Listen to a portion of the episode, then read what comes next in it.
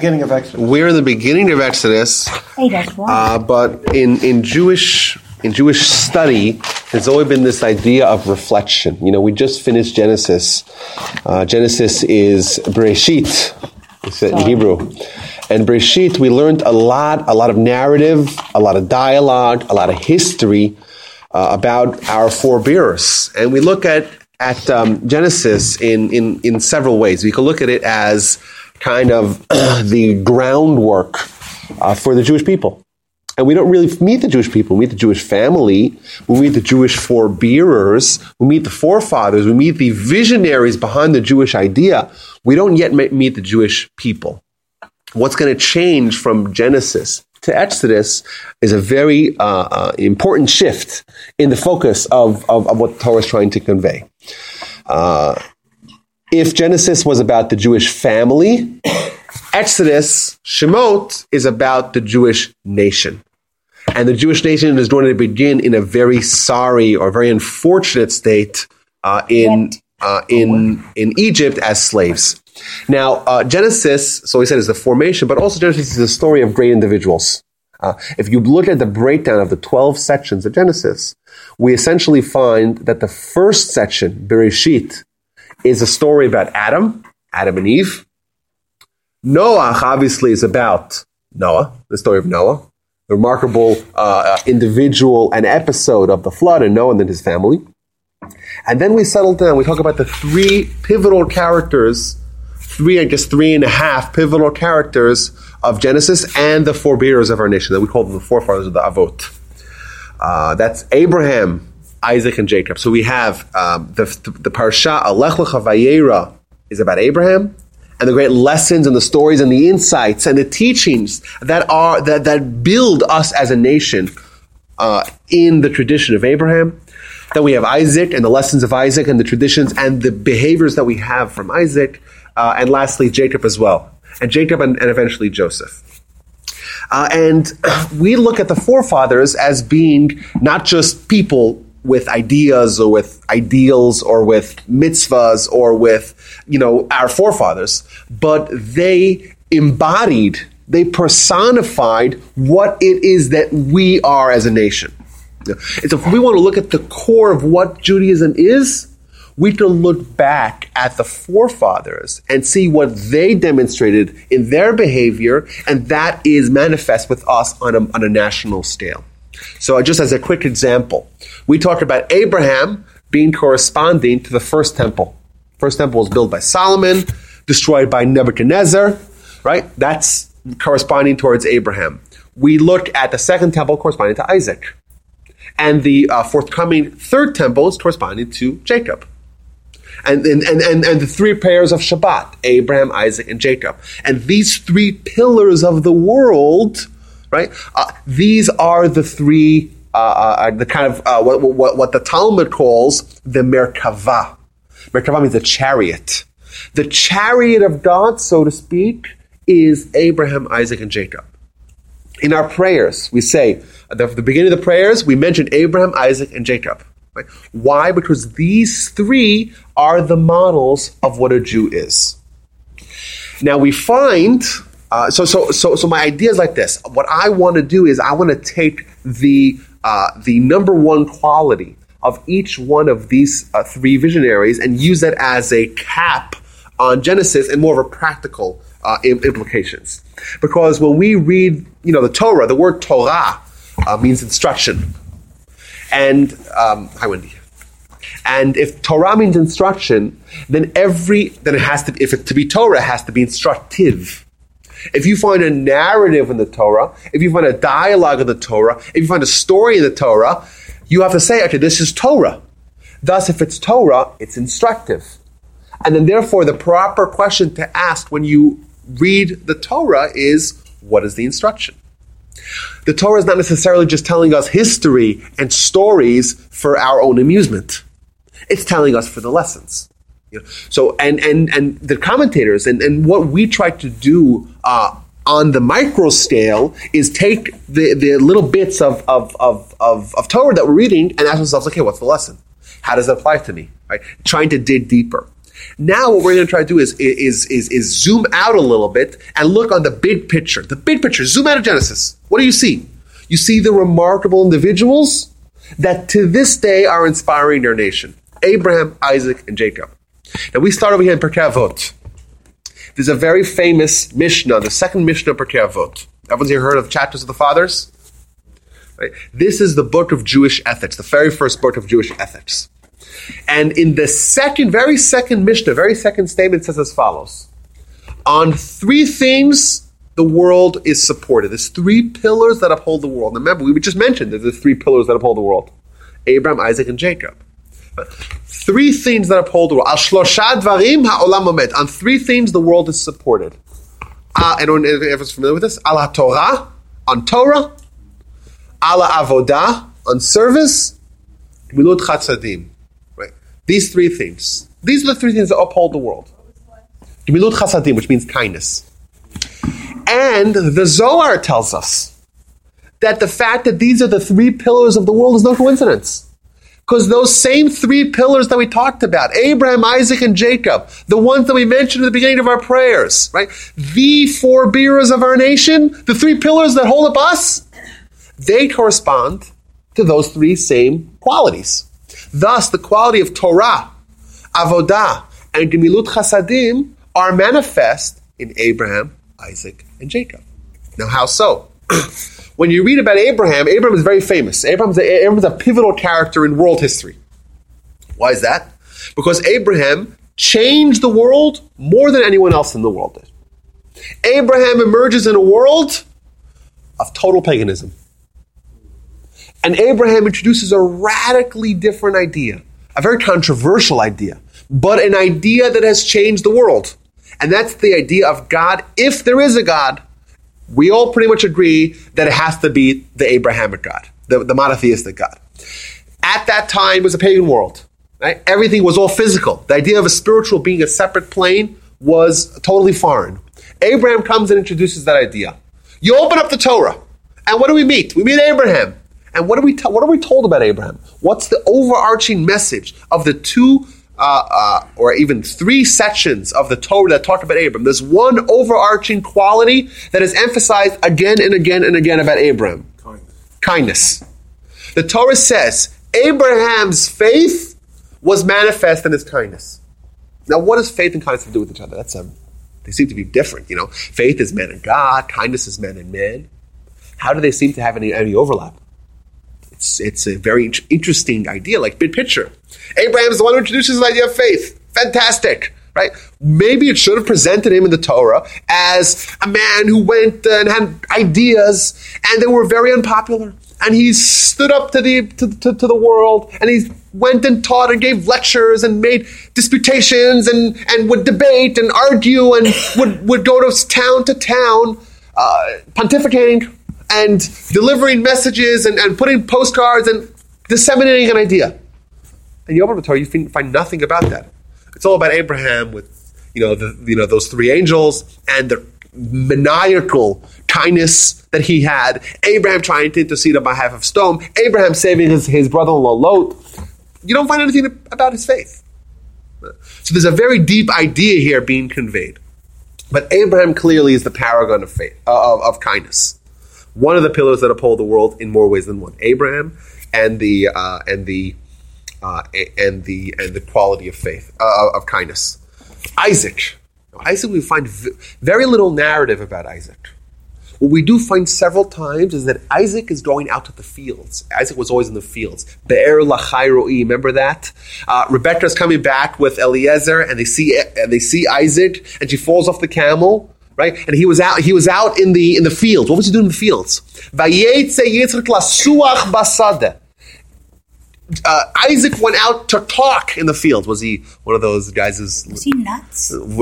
maybe it sounds like he was talking. Lasuach to talk. The answer is that lasuach sicha means conversation, and we're told in the midrash that there's ten levels of prayer. There's 10 asal lishonot, there's 10 words associated with prayers, just like the, uh, just like the, uh, the, uh, the uh, Eskimos have seven words associated with snow. right? They have such nuance. Uh, you know, in Judaism, there's 10 words of 10 different styles. It's a very highly nuanced. Lasuach sicha is the highest level. Right? When it says Vayetze Yitzchak lasuach basadeh, means Isaac went out to pray. Isaac is the paragon of prayer. Prayer is very personal. Prayer is very private. We don't believe in praying out loud, at least on the personal themes. We don't, we don't, Isaac is presented as a very private person. We don't know much of his relationship because his area of focus was at the uh, at the depths of his own character. It was private. It was him and God. It was something that we, we don't need to know about so much. Thus, the Torah seems to, uh, you know, not necessarily highlight his quality because it tells us what it is, but it also tells us that you should know that this is something that's very private and personal. Right? Your prayer. Fast forward, and that's the second thing that upholds the world. And lastly, uh, Yaakov Yoshev Ohalim. Yaakov was one who sat in the tents, in the tents of Shemer. Yaakov is presented from day one as being Torah, as being Torah study, as being dedicated to the ideals of, of, of, of, of, of Judaism. Uh, of, of studying, of, of, of being in the pursuit. Remember, what happens to Jacob? Jacob, he uh, so he's sitting, Yoshev, Yoshev Ohalim, uh, that's what it says to him at the beginning. He's sitting in the tents studying Torah. And then, with the whole episode of stealing the, when, when he usurped the blessings from his brother, right? Remember, the guys, y'all remember that? And, you know, the 90th minute, he snuck out, and then Esav says, I'm going to kill him, and Yaakov runs away. So there's 14 years that are unaccounted for. And Rashi tells us that what did he do during those 14 years? He went to study in yeshiva. Before Jacob departed Israel to go east to see his spouse, he spent 14 years straight in yeshiva. And in fact, we're told that he didn't sleep. He didn't sleep. And we remember when he went and he lied down and he had the dream with the, right? He went to sleep. Rashi tells us over there that this was the first time he had actually went to sleep. He had lied down in 14 years because he was so intensely studying that he would study, uh, but when he was tired, he put his head down. You know, quote unquote. He didn't have uh, uh, a established time of sleep. That was his dedication to the Torah study. Obviously, the paragon of Torah study, somewhat beyond our capacities. And my grandfather would say that he had a uh, uh, he had an instructor in one of his yeshivas uh, who would no I don't before as a quit the I'm not going to debate the merits of this behavior. Right? This this is whether you, whether or not you think it's something that's for us or not is uh, an open question. Uh, but either way, he said that he had a teacher that would study Torah in yeshiva. Okay, great, fantastic. Lots of guys in yeshiva studying Torah. But then at night, he would just stay there and he would study Torah until he was tired and he put his head down and until he woke up and then he would continue to study Torah. And he would do that for the entire week and he would go home to his family on Shabbat. That's it like I said, I could see that there's skepticism, and I agree. Obviously, it, you know that, that, that that's somewhat of a of an extreme dedication to, to Torah study. But that idea was even found in, in, in the 20th century. Either way, this shows us that I that, that Jacob is representative of of of this third quality of Torah study. And as we know, Torah study is you know it's been a national obsession for the Jewish people for for millennia. Uh, so uh, you know, and and and because and that that's who we are. You know, we're a nation where if you push us, if we're endangered, if we feel cornered, if we feel uncertain, we automatically pray. That's what happens. That's what a Jew does. Uh, my grandfather tells the story uh, that he heard from one of his students in the War of of, uh, of Independence in Israel, 1948. He says that there was a um, one of his students was on a ship.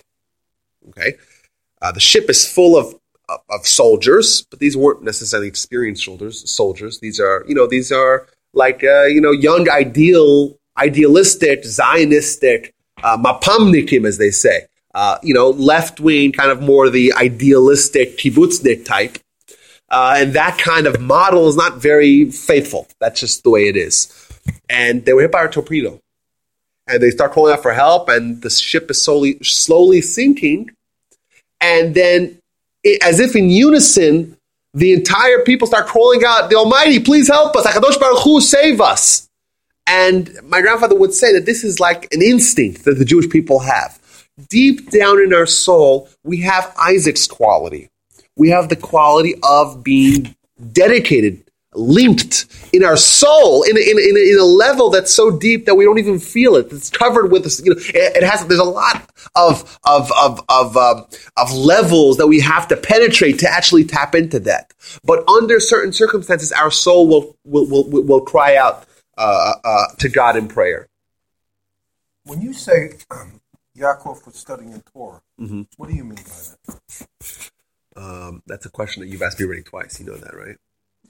Yeah, because this was not there yet. I was going to ask you also. Yeah, was, uh, yeah. Good question. But you remember you asked me this, right? You remember you asked me this in a uh, studio about a, a month ago. Yeah, kind of that's okay. I was going. I was wondering because that's a very good question. The answer is like this: um, Torah existed 974 generations before the world was right. created. Yeah, now it existed. It, it, it, it existed in a different plane right? in a different phase. It wasn't written down, like you said. Um, however, it is the software of the soul. Thus, it's there, and it was there for everyone. However, it's inaccessible.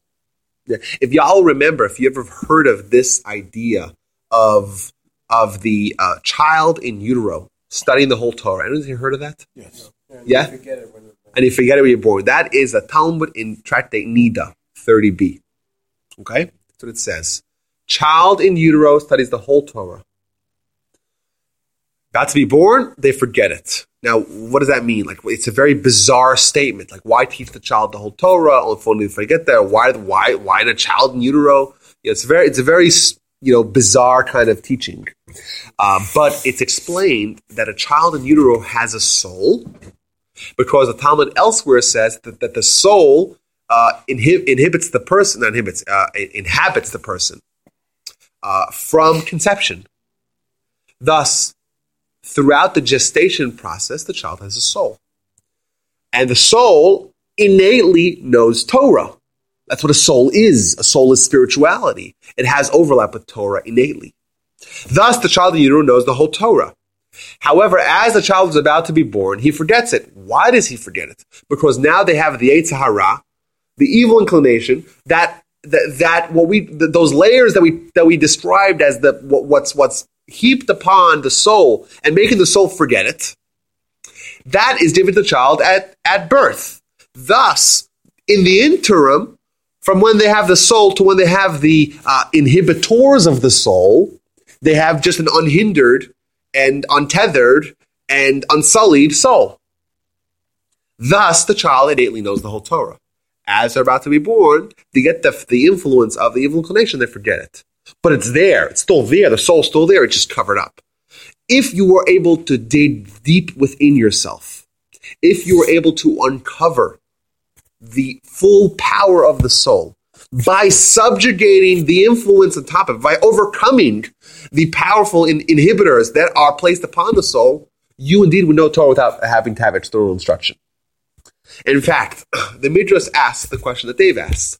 It doesn't, have, doesn't ask the question about, about, uh, about Jacob, it asks the question about, about Abraham. And it says as follows. And Avi here will help me to make sure that I'm not trans- mistranslating it. Mehechan lamad Avraham avinu Torah. From whence did Abraham study Torah? Me'atzmo lamad. He learned it from himself. From himself. From himself? He taught himself? No. From deep within himself, he had it there already, implanted on his soul. Thus, to answer your question, all of us, without learning the Torah, can theoretically know the whole Torah.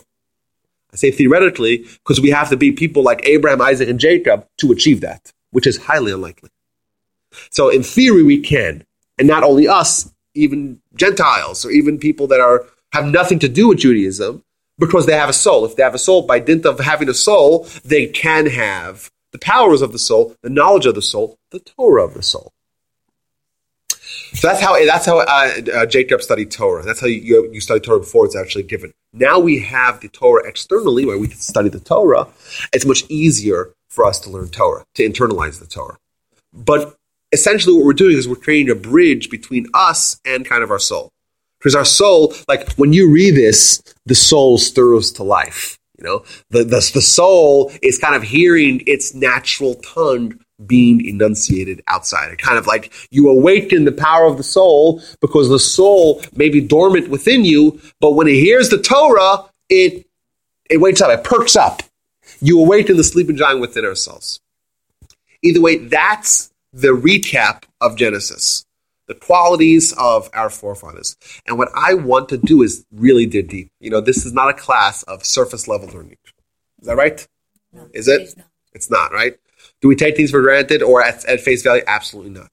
Thus, what I wanted to do is first of all, I'm going to open this to a floor vote, but we're going to dig into one of these three topics either Torah or avodah, service, prayer, or Gimel Chasadim, kindness. And we're going to try to gain tremendously deep insight into what it is exactly and how do we take the lessons of Genesis and use it as Torah, be, make it instructive and make it impactful onto our lives. Like, how do we live differently now? We've studied the whole Genesis. Fantastic. Wonderful. Let's tap ourselves on the back and go across the street and eat, right? All right? Or. I know we did that, I know. Uh, um, or what we do is we say, what is going to be our, our kinyan, our, our acquisition? What is going to be the impact, the everlasting impact of the Genesis? Is we're going to impart within ourselves the qualities of Genesis, the qualities of Abraham, Isaac, and Jacob that are upholding the world uh, and that are so instructive to the Jewish people. So, what I want to do here is I want to let you guys choose. Do we want to hear about Torah?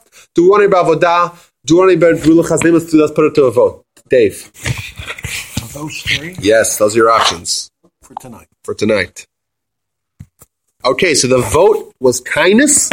And let us start off with a few verses in the Torah. He, uh, it's actually in the Tanakh.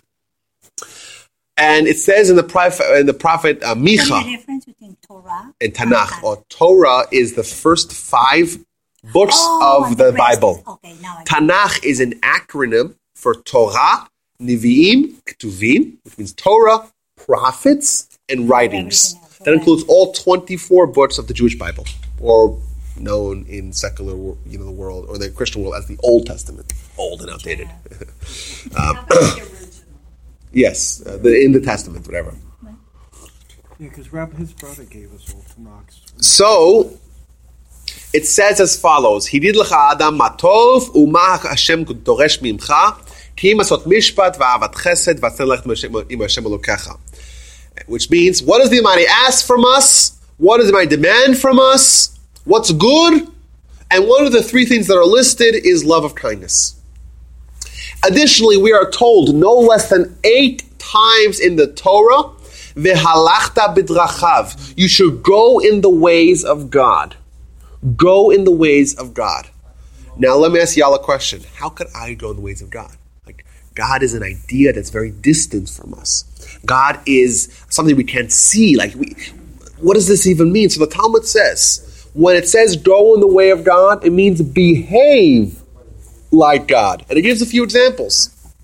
Mahu rachum, just like the Almighty is merciful, so too you be rachum. Af ata heye rachum. Mahu chanun, the Almighty is benevolent, you be benevolent. The Almighty is dorman chasadim, the Almighty does kindness, you do kindness. Thus, what it's telling us is that when we act in a kind manner, we are emulating God.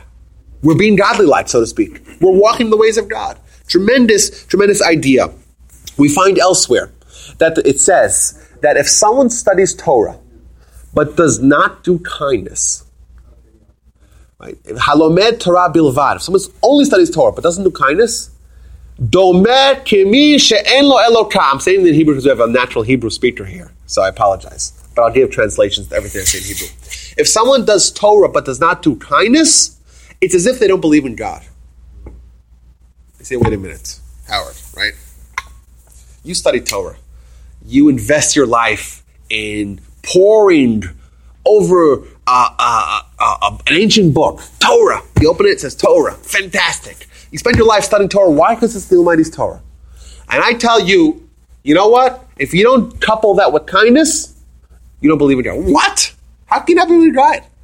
Why? How is kindness so pivotal, so crucial, so essential, so vital, so indispensable for faith that if you have this but don't have that, you don't have faith. If you don't have kindness, you don't have faith. How is it a prerequisite for kindness? Good.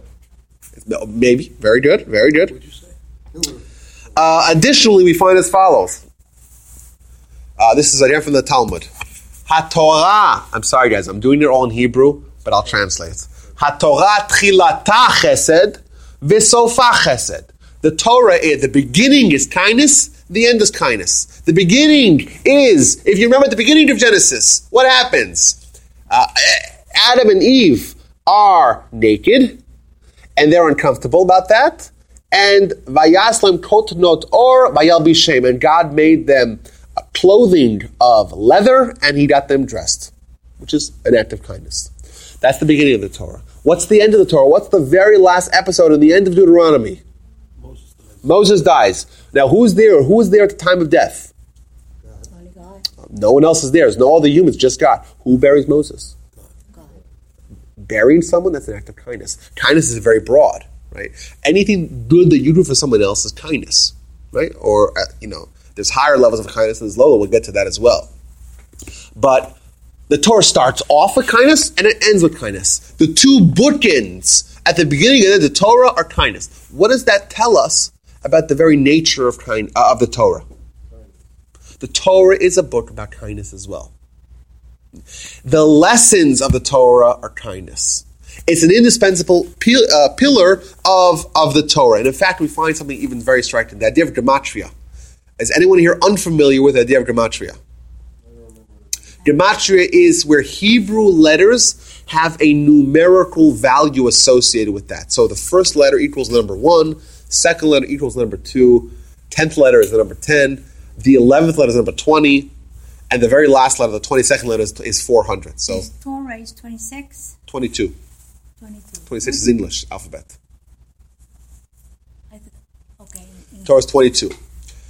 Uh, thus is 1, to 3, 4, 10, 10, 20, 30, 100, 100, 200, 300, 400.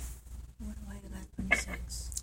That, uh, 1 to 10, and then 10 to 20, 30, with no 11. There's no number that's 11. It's just 10, 20, 30, 40, 50, 60, 70, 80, 90, 100, 200, 300, 400.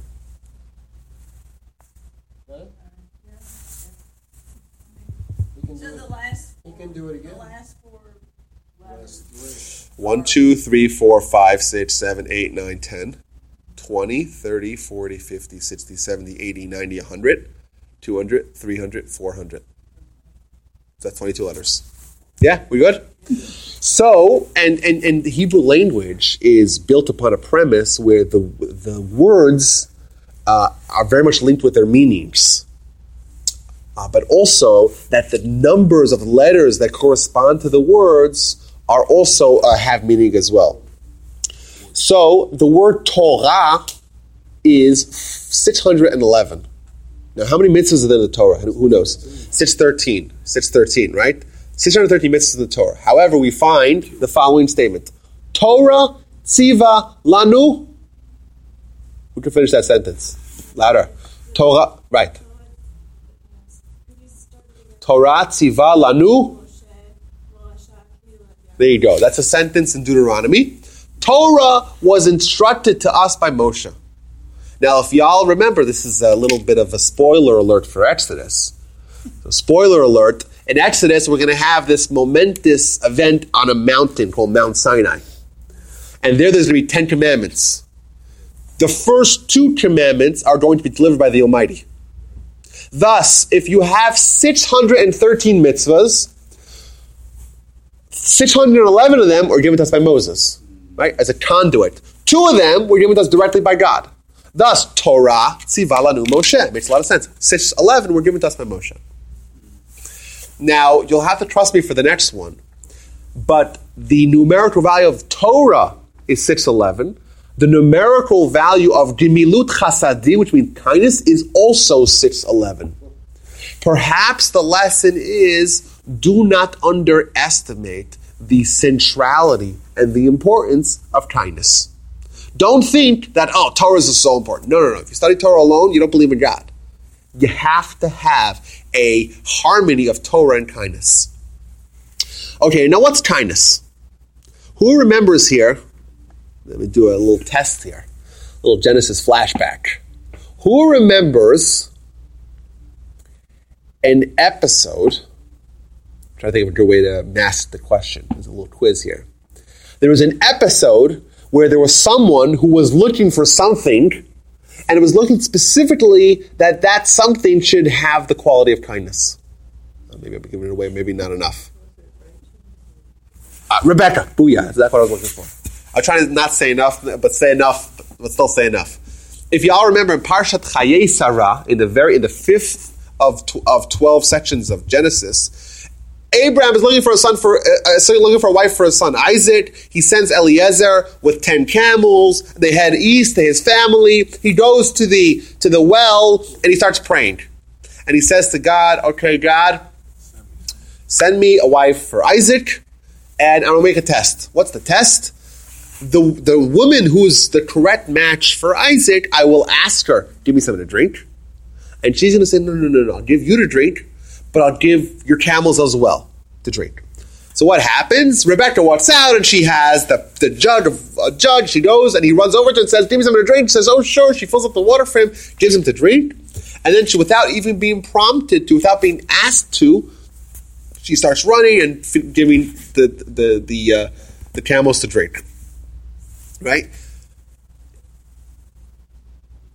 Eliezer, right, on instructions of Abraham, was looking for a woman who is going to be kind to be the wife of Isaac. Now, perhaps it's just a coincidence, or perhaps Abraham understood that a fundamental quality of the Jewish people that is being built right now is kindness.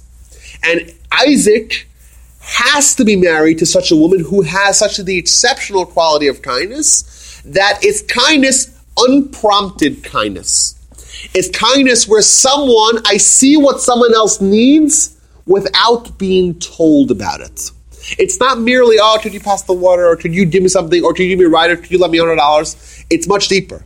It's a perspective on life wherein what I see in someone else is not a surface level, just what they're going through, but on a much deeper level. I kind of superimpose myself into their shoes and I ask the question, what are they going through? It's a it's it's it's an identity.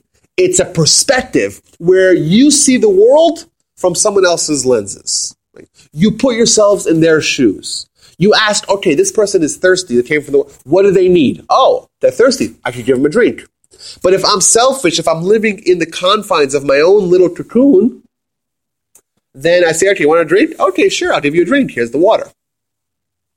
But if I'm a person who has the quality of kindness, I don't just live live for myself. I don't live in this little cocoon that I that I have built for myself. Rather, I go into someone else's life and I, and I break out of this little jail, perhaps that you might call. And I would say to myself, okay, this person, what do they need? And if I ask myself the question, that question, if I have that perspective, then of course they need to have, you know, water for their camels. Look at them; they just came weary from, you know, from, from you know, from traveling. Thus, the the quality of kindness that is the Abrahamic quality of kindness is not merely about doing good for others. That that's kindness. That's a much lower level. The highest level, the one that we're trying to emulate, the one that we have to take with us in our emergence from Genesis, is Abraham and Rebecca level quality of kindness. We're in, I see the world from someone else's perspective. I ask myself the question, what are they going through? Uh, classic story. Maybe y'all have heard it. If you have, then forgive me if I repeat it. The story of kindness. Um, a rabbi gets knocked at the door on the day before Passover. Who here is familiar with the story? Just raise your hand when it, when it becomes familiar, if it does. Maybe it doesn't. So the rabbi gets knocked on the door uh, the day before Passover, very busy day for rabbis, and one of his constituents is there says to him, Rabbi, I have a question. Oh, you have a question? Fantastic. What's your question? I would like to know if I could use, instead of four cups of wine, four cups of milk. Okay, who, who here has not heard it? You have not heard it? Okay, that's good. Okay. He wants to know, can I use four cups of milk instead of four cups of wine? The rabbi goes to the bookshop and starts looking and says, oh, oh, oh, I, don't, know. Well, he tells him, no, listen, no. But I give you some money. He gives him some money, gives him a sizable amount of money, and the guy goes, fine. So the rabbi's wife was privy to this whole interaction. She says to him, okay, the guy says he doesn't have money for, I guess, wine. He wants to use milk instead. Give him money for wine, or just give him a bottle of wine, right? Why did they give him such a sizable amount of money? So the rabbi tells his wife, well, from his question, I understood that he doesn't have meat for the meal either, because he would never have considered to drink four cups of milk if he has meat as well in the meal. Must be that he has not, not, not no money for meat nor wine. So I gave him enough money for everything, for meat and wine. My grandfather would use this story as an example of what kindness is. You know, if it was one of us, not one of us, you guys are probably all kind, but if it was me, someone comes to you with a question, you know, so so what? I don't know, maybe I am. Okay, so if it came to you, okay. and you're presented with a question. So there's a surface level, there's the deeper level. You say, okay, someone could use milk. So you say, no, well, they can't use milk. Only a heartless person wouldn't help that. You know, everyone would say, you know, the guy, the guy, poor guy doesn't have enough money for, for wine. Give him wine. The kind person takes it a step further. The kind person asks the important question or has the important perspective of what is that person going through. And then if you think about it from that vantage point, then it's clear to you. Clearly, they don't have money for meat either. It's it's obvious that they're saying they don't have money for meat. You know, surface level they're asking about milk, but but at a deeper level, it's clear they don't have meat either. That perspective is the perspective of kindness that Rebecca demonstrated. Now, if you were to think about it this way, like, okay, so this is a really nice high level quality, very, very important, you know, very, you know, this great rabbi and Rebecca and Abraham. I want to say perhaps that this quality is so fundamental uh, to our life. Uh, and it's so uh, impactful in so many different areas of our life that um, we all need to have it. It's not just that it's, okay, we learned Genesis, let's take the lesson out Genesis. It's not like, oh, we're Jews and this is, you know, Abraham's quality of kindness and this is the three pillars that uphold the world. Uh, let's learn about it. It's essential for us in life. We cannot live life without, you know, incorporating within ourselves some measure of this quality. How so?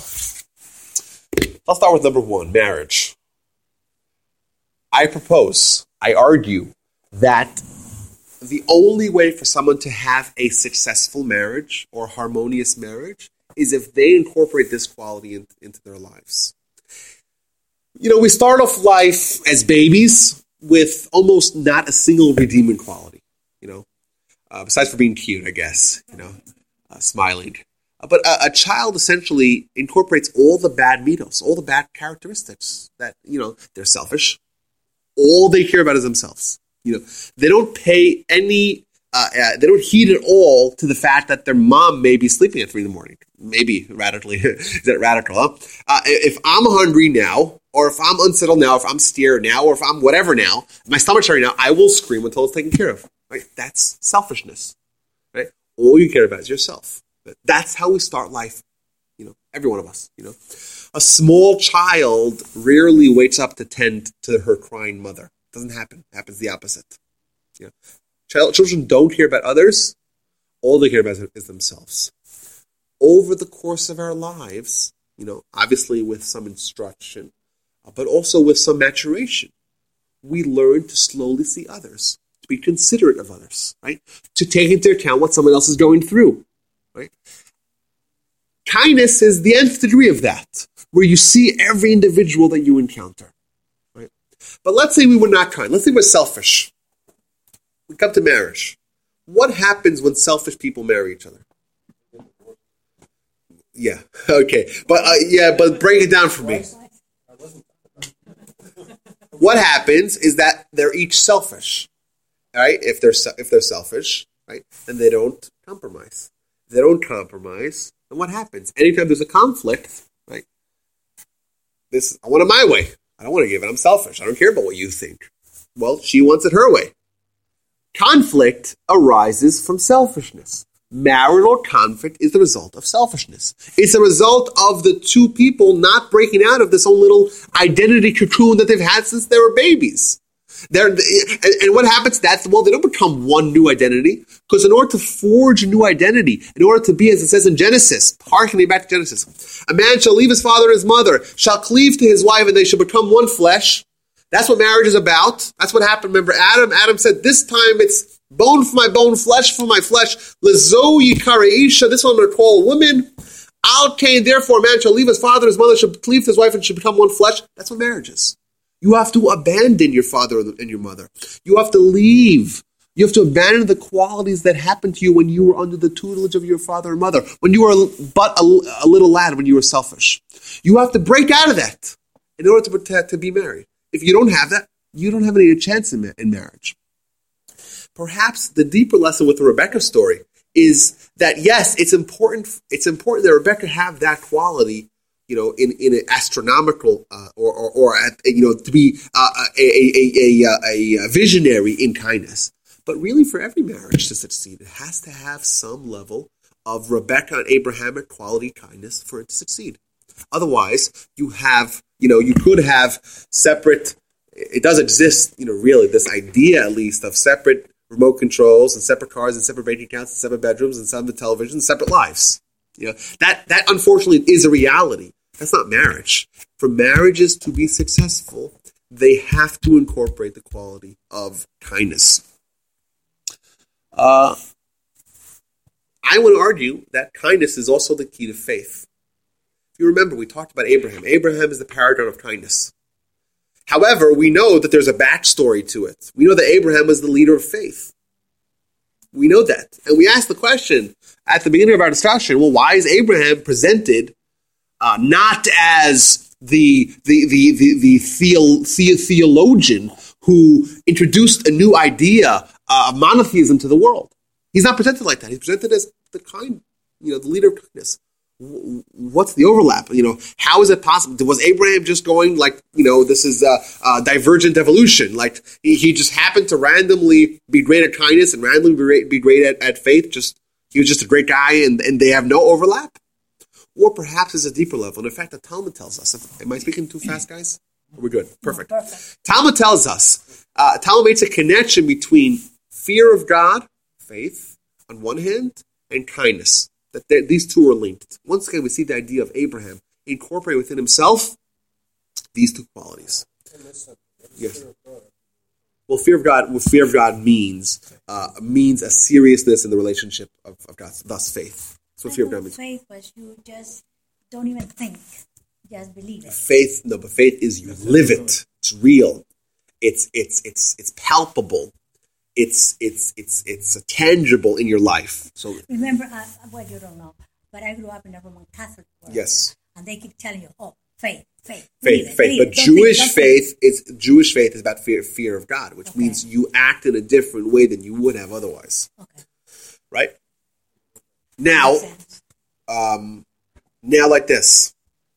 What could they? Well, what could possibly be the overlap? The answer is as follows child, back to that child, that bratty, obnoxious little baby who's adorable. I know. I have a bunch of them myself. They're adorable. Right? What do they what do they see? You know, in their in their view, who exists? They exist. They're locked in a box, and the only thing that they possibly see is themselves. Do they see others? No. Do they see God? Also not. Also not. What happens? The child matures, the child grows, the child breaks out, you know, takes a little chisel, makes a little hole in this little cocoon that they had come into the world in. What do they see? It's like you, you open the window, you see the sky and the trees and the grass and the people. Once you have the window open in your heart, you see others. You have kindness, you see God, you have faith at the core of what changes in a person from being a man who does not have faith to a man who has faith. When I say man, I mean man as in a mankind, right? not man versus woman. Mm-hmm. What changes when a man has kindness, right? From when they had no kindness, it changes that their perspective on the life changed. They open up a window in their heart. Once you have this window open, faith is possible, kindness is possible. Otherwise, it's impossible. Thus, Abraham is presented as the paragon of kindness. You know why? Because his heart was wide open. His heart, and that's why he had the faith as well. Those two things were a result of Abraham going through the process of opening up his heart. And he allowed the faith, he allowed uh, uh, the kindness, because that's that will result after uh, uh, after you know about this process. But when does child start seeing? Is Okay. It, is it when he has a brother suddenly? Because, man, this is, I've seen kids that were born maybe three years apart and one the other. Yes. So, uh, So the the answer is like this: that sometimes. Seeing with love. Yeah. Uh, there are some times that people are really old, 98 years old, and they're still babies. They're still selfish. And even though they may have kids and grandkids and great grandkids, but at the core, they're selfish. So I don't think it's mandated to happen. I think I think that, that the circumstances are, are, are, are, agreeable for it to happen. You know, as you mature, as you a parent, a, a good parent, uh, a responsible parent teaches the child to notice others. Like it, it exposes the child to faith, and, and, and, and opens up the child's heart to other ideas, and that will have a ripple effect. Either way, I think if you open up a child's heart, heart to kindness or to faith, either way, you're making a little, a little chink in the armor, a, a little window in, in, into his heart. Either one will, will, will necessarily lead to the other. But I don't think it's it's an absolute that it must happen. I think it, it- it's likely to happen at least to a small degree, uh, and I think marriage will also a good marriage will also compel that because a marriage will uh, will expedite the process by by you know by uh, uh, you know kind of by force almost because that's kind of the only way to make a marriage work. Uh, that, then we talk about just Jewish marriage and the role of Jewish marriage. Uh, on, on, on a big picture, it's it's about essentially marriage helps a man achieve faith. Because if man was on their own, well, they'd have a much harder time. They would much, they would move much slower, much slower uh, along the process. But uh, but I, I think it, most people it will happen to a certain degree. Uh, the great people, it happens to an, an incredible amount, uh, degree. Like yeah, the people that genuinely care about other people, genuinely, and they have concern, they have sleepless nights. You know, um, uh, my grandfather always told the story about his Rebbe, Rabbi Yerucham Levovitz, in Poland, in the Mir. He said that um, there was a student, in a Russian student, uh, who was uh, I I guess he was in yeshiva, but he went back to his family, and they um, they put him in into the army. Now, to go to the Russian army means basically you have now um, 25 years. You're gonna be in the army. Like, what's gonna happen to you, to your family, to your life, to your nothing, right? He was so worried about it that he went. To, this is what grandfather says. He went to sleep at night with a black beard, woke up next morning with with a white beard. He had such terrible concern as if it was his own child. That's what the great people looked like. You know, so it, it, there, it's a spectrum. It's a very wide spectrum. Of, of course, on the top of the spectrum, you have people like Abraham and Rebecca. You know, Jews more than any other group personify that. Who are the ones who are talking about, you know, a care for the uh, uh, uh, for the less fortunate? Just not even Jews that are religious, just Jews. We have this innately because we're descendants of Abraham. You know, this is the hallmark of our religion. You know, we care for others. But, but where did that come from? It came from Abraham. And that's why Jews, even Jews that are very distant from Judaism, have an open heart. You know, Jews are traditionally more liberal. You know, I don't want to get the whole t- politics. I know if you, I don't want to go down that rabbit hole. But traditionally, Jews are more of, of the ones who are concerned, uh, who are philanthropic for you know for the needs of the poor, who, who open up their hearts and, their, and, and, and you know and their, and their, pockets and, and, and, and their their lives to those that are less fortunate. Well, where did that come from? Perhaps that's the echoes of Abraham. You know, that's the influence. That, that, that's our religion. This is what we're doing. Remember, we're the ones who are upholding the world. We're the ones who have to demonstrate these qualities. We're the ones who are completing the mission that Abraham, Isaac, and Jacob began. Yes, so that's to answer your question. I, I do think that uh, it, it will happen almost necessarily because life compels us for that to happen, but it's not guaranteed. And yes, indeed, you see children that hate each other.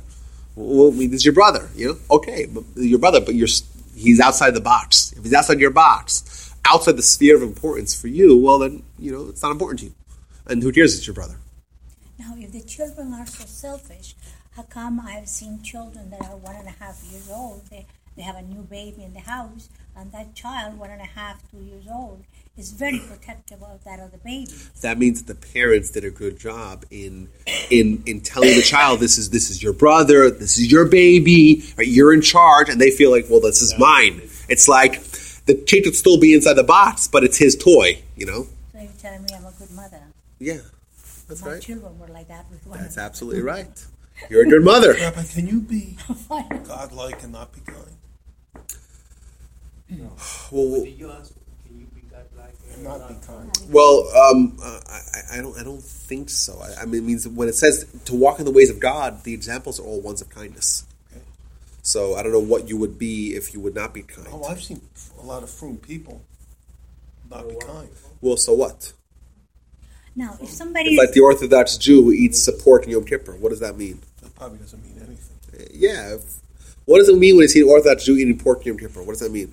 It's not, it's not orthodox. That's exactly exactly right. You know, if someone doesn't is not kind, well, maybe he, they didn't. They don't walk in the ways of God.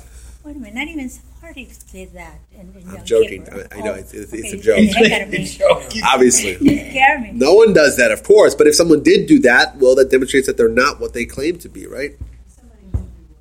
I said, what do you say about the Orthodox? It's a joke. What do you say about the Orthodox Jew who eats pork Yom Kippur? It's it's, hila- it's hilarious. You think so? You say he's a rebel. Huh? He's rebelling against something. Uh, well, or, or he's not what he claims to be. Yeah, that's not what an Orthodox Jew does. So if someone could be observant Jew but not fulfilling the mitzvah of walking the ways of God. Now, kindness doesn't mean you're an idiot. That you are going to let. Oh no, you're not over pushover. No, you absolutely still not. can carry your gun Of course. somebody, okay? Yeah. Well, if they come into your, if they, If whatever. somebody comes into my house and they are not welcome, believe me, they get out flat. If I'm not for myself, who will be? But if I'm only for myself, Well, there you go. That's that's great. If you, you have to stand up for yourself as athlete, but if you can't just all you care about is yourself, that's great. Where do you pull that out of, Ed? Hillel, Nice. What did you say? I'm sorry. Okay, so Tell me, what did he say? he said something very clever. He said he quoted the Mishnah, right? Im ein anili mili, ani la'atzmi ma'ani, v'im la'achshavei matai, which means as follows: If I am not for myself, right, who will be for me? If I don't fight That's for myself, no one will fight for me, right? But if I, all I care about is myself, then what am I? Uh, right? And if not now, when? Did I do, did I do a good job representing uh, your statement? Thank you. Lastly, I want to ready give you guys a head start into Exodus. Exodus, we meet a man who's going to be the central character to the end of the Torah, Moshe. What do we find about Moshe? What's the first thing, the first episode of Moshe as an adult? The Torah tells us Moshe as a baby. And then in chapter 2 of Exodus, verse 11, we find the following statement. It happened in those days, and Moses grew up. Moses grew up. What happened? He went out to his brethren. And he saw their suffering. Vayar ish mitzri matri ish um, uh, ish uh, ivri me'achav. I think that's, that's what the verse is. And he goes out and he sees the suffering of the Jewish people, and he sees the suffering. He sees an Egyptian man striking a Hebrew man of his brothers. So if y'all, if you want, y'all analyze this verse, you'll find that something is repeated twice. One word's repeated twice. I'll read it again. Okay. It happened in those days, and Moses grew up and went out to his brothers and saw their suffering, and he saw an Egyptian man striking a Hebrew man of his. There's the word "saw" twice. So the Midrash asks, "What did he see? He's seeing something. What's he seeing?" And then it says, "This is what he saw." he saw six things. Six things. Six things. Thing number one, he saw an old man doing the work intended for a young person. He saw a young uh, young person doing the work intended for an old person. He saw a small person doing the work intended for a big person. He saw a big person doing the work intended for a small person. He saw a man doing work intended for a woman, and he saw a woman doing work intended for a man. Six things that Moses saw. As the Midrash tells us. What is it telling us about Moshe's character? Remember, this is the first time we're going to find uh, the most important character in the rest in the Torah. This is the first thing we find out about him. Huh? No, not only that. He sees what other people are going through. He see he has Rebecca's quality. He sees the details, the minutia. So many different things he sees. See, eh, all these particular aspects of another person's life. That is the quality of Moshe. Continues the Midrash. Go ahead. That's in the Torah. What's in the Midrash? Midrash quotes that. You can just delineate that. Eleven. I'm sorry. In the Midrash. I mean, but there's two statements with saw, and you give, give us. Well, the, mid, the, the, the, the, well, the Midrash is what we call part of the oral Torah, which is the teacher's edition. Teacher's edition. So they Well, it's not interpretation; it's a it's a reflection. Uh, oh, okay, we're going down another rabbit hole here. Yeah, okay, okay, okay, but We are talking about this class. Yeah. We took a year and a half with Genesis, remember? yeah, I, I remember. I, I, I know. I will I will try to answer the question without being here till midnight. Um, the idea is like this: uh, when the Torah, as a written document, is an incomplete document, that's undeniable to anyone.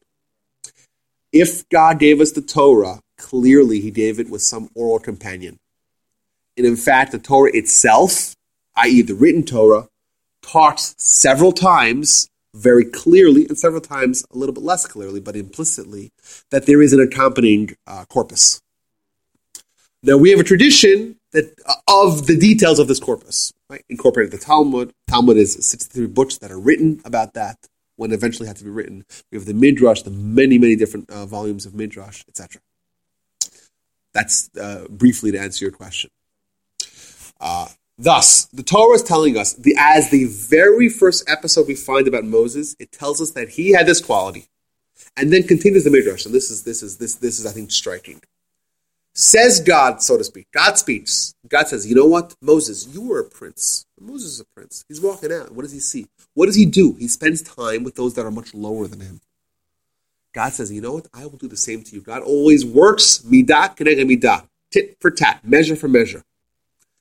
I, says God, I will abandon the heavens and I will lower myself to talk to you. Just like you abandoned your level of stature and you talked and you cared and you had a concern about the Jewish slaves. Thus, the Torah is telling us from the very onset of the story of Moses, what is the quality that propelled Moses to greatness?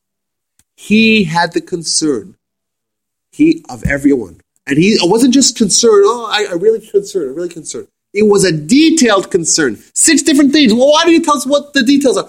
Because that's what the, that's what Rebecca taught us. That's the kindness that we're looking for, where you actually see what every individual is going through on their level, right? What are the particular aspects of the troubles that this individual is coming through? And this is the quality that propelled Moses to the grace. I want to say another point. The first episode of prophecy that Moses had, right? Who remembers where that is? This is also spoiler alert for, for, for Exodus. What's the first episode of Moses having prophecy? The burning bush. Booyah. The burning bush. What does God say? He sees the burning bush and it's not being consumed. It's very bizarre. And God tells him, take off your shoes. The first instruction that Moses has is take off your shoes. I want to say that this is a little bit of a darash. Darash means it's a little, it's not the simple understanding, but it, it's perhaps an illusion, it's a- a- not illusion, alluded to. It's allu- illusion. Perhaps what it's saying is, Moshe, you should know. You're about to be the leader of the Jewish people. The first thing I'm going to tell you is take off your shoes. The first thing is I'm going to tell you is that the reason why you have this mantle of leadership is because you are not living in your own shoes. You took off your shoes, your own perspective of life. Right? You shedded that to see the life of others, to see the concern, the old person and the young person and the big person, the small person, the man, the woman. You have that concern. You are seeing life from someone else's shoes. you should know that that's the quality that, that, that that's going to bring you to leadership. Thus, in conclusion, we could perhaps say as follows Genesis taught us a lot. Genesis taught us, or gave us stories, episodes of the great leaders and the great influencers and the great forebearers of our relationship. Abraham, Isaac, and Jacob, these are the three pillars. These are the three uh, uh, chariots. Uh, this, this is the Jewish people.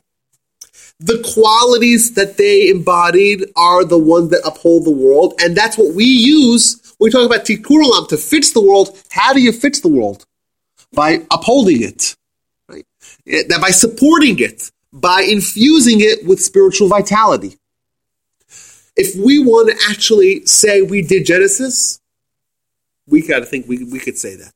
We went, we went across the street, we had the food, right? If we want to live Genesis, if we want to be different people as a result of our lessons, we want to take a chapter, a page out of Rebecca's uh, book, out of Abraham's book, out of Moses' book, out of that rabbi with the four cups, out of his book, and try to incorporate in some level this quality of kindness. Not just kindness, oh, be nice, be generous. A vision, right? Seeing, seeing what? The details. What's this person doing? What's that person doing? All the details, all the little bits of what someone else is going to do. Take off our shoes on a small level. And you know what? We actually need to do that. Otherwise, we're little kids, we're brats, we're the spoiled kids that we're in this little box. Once we do that, we'll have much better marriages, we'll have faith, and we'll be somewhat of a leader. Maybe a leader to our family, but we'll be uh, following the tradition of the great leaders of the Jewish people. So that's that, guys. Um, th- these are the lessons of Genesis, or at least one of the lessons of Genesis, and perhaps more is forthcoming. Thank you. I appreciate it. Any questions? There's a question there. I just want to say, not a question. I just want to tell you how. I want you to know that really this was an event. I could feel the energy going through me. I mean, like you're very, I don't know go home and you say to yourself how lucky I am that I have this opportunity. This is not usual. Guys, this is unusual. This is fantastic. Thank you. Really. One of the best classes I've ever been to. Oh wow. Thank you. It is strong. Yes, we have a we have a question.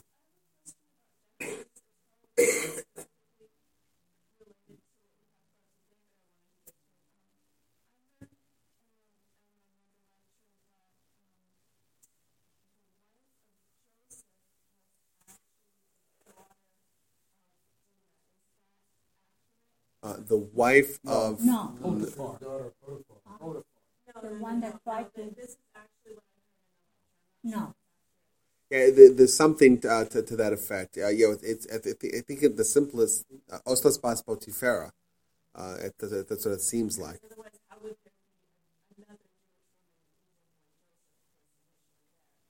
Yeah, it's, it's yeah. There's something I, I that sounds f- vaguely familiar. Yes, something like that. Uh, but but I think the simplistic understanding is that yeah, Pot- was that Potiphar's Potiphar's daughter. Yeah, that yeah, that's right. uh, That's right. And the Rashi says that she saw that she had some level of prophecy where she foretold that she was going to have descendants from Joseph, uh, and that was actually fulfilled not with her but with her daughter. But uh, there is something to what you're saying. I don't remember exactly the details of that. That's right. Dina's Joseph's sister. Huh? Is no, no. Potiphar. Uh, Potiphar is yes. That's somebody else. Okay, everyone. Everyone have a wonderful week. Thank you all for coming. Uh, Rabbi Wolpe, uh, your brother, Yeah. is he going to be back on Thursday? Because we have a lesson I assume on so. Thursday. I assume so. I bet Yeshua. Yeah, yeah. He'll be back. He'll be back. Yes. spoke. Yes.